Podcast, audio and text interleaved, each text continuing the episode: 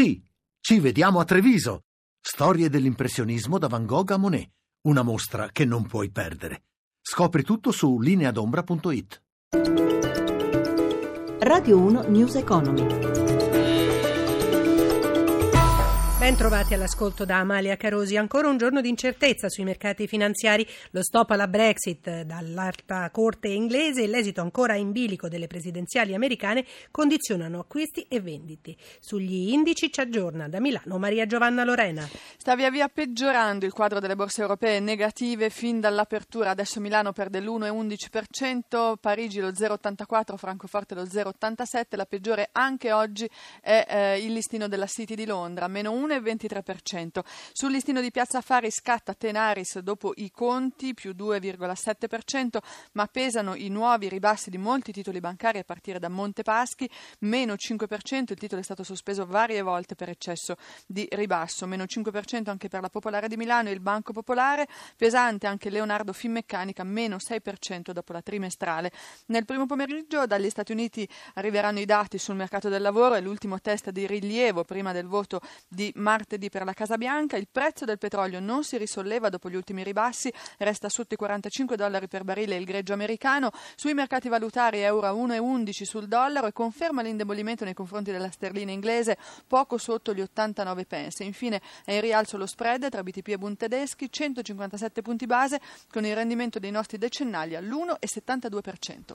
Linea Roma. Grazie a Maria Giovanna Lorena. Ieri l'ingresso di 44 matricole a Piazza Affari grazie alla piattaforma Elite Summit con l'obiettivo di arrivare a mille imprese che da sole avrebbero difficoltà ad accedere al mercato dei capitali. Paolo Gila. 44 imprese, di cui 31 italiane e le restanti 13 inglesi, sono entrate a far parte di Elite, il segmento di borsa italiana che porta a conoscenza degli investitori internazionali il profilo e le aspettative di crescita di società eccellenti.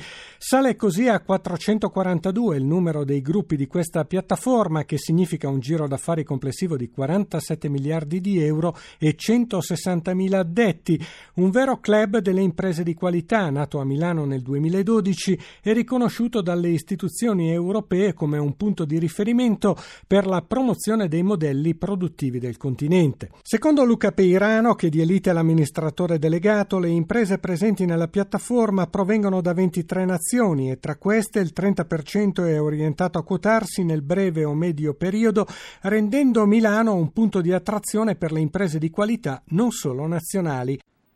L'industria italiana è in lenta risalita, fatica a ripartire, ma scrive Confindustria il settimo paese manifatturiero al mondo. Massimo Giacomini. L'Italia arranca ancora. Scrive proprio così il centro studi di Confindustria per descrivere come il bel paese stia affrontando l'uscita dalla crisi, una risalita lenta e non facile rispetto ad altri paesi occidentali, ma nonostante questo nella classifica annuale manifatturiera l'Italia riesce a difendere la seconda posizione in Europa dietro la Germania e la settima nel mondo. La quota è del 2,3%, ma quel che va rilevato è che si è dimezzata rispetto al 2007. Confindustria dipinge uno scenario in cui si evidenziano ritardi ma anche potenzialità. Non dobbiamo accontentarci di questa situazione, avverte il presidente Boccia. Abbiamo possibilità rilevanti, sostiene il numero uno degli imprenditori. Dunque la questione non è dove siamo, ma dove potremmo andare. La crisi, evidenzia Paolazzi, capo economista di Via dell'Astronomia, ha scavato enormi vuoti di produzione, ma soprattutto molto differenziati tra settori. Si va dal meno 50% di quello del legno al più più 11 del farmaceutico. E poi un dato che continua a preoccupare e che non sembra più stupire. La crisi ha prodotto danni maggiori al sud anche in termini di perdita di potenziale manifatturiero che, ricorda Confindustria, è già molto inferiore a quello del nord. Tra le terapie indicate la riduzione del divario ed è cruciale quindi la promozione dell'export, l'intercettazione delle nuove forme di turismo e l'investimento nella valorizzazione della cultura.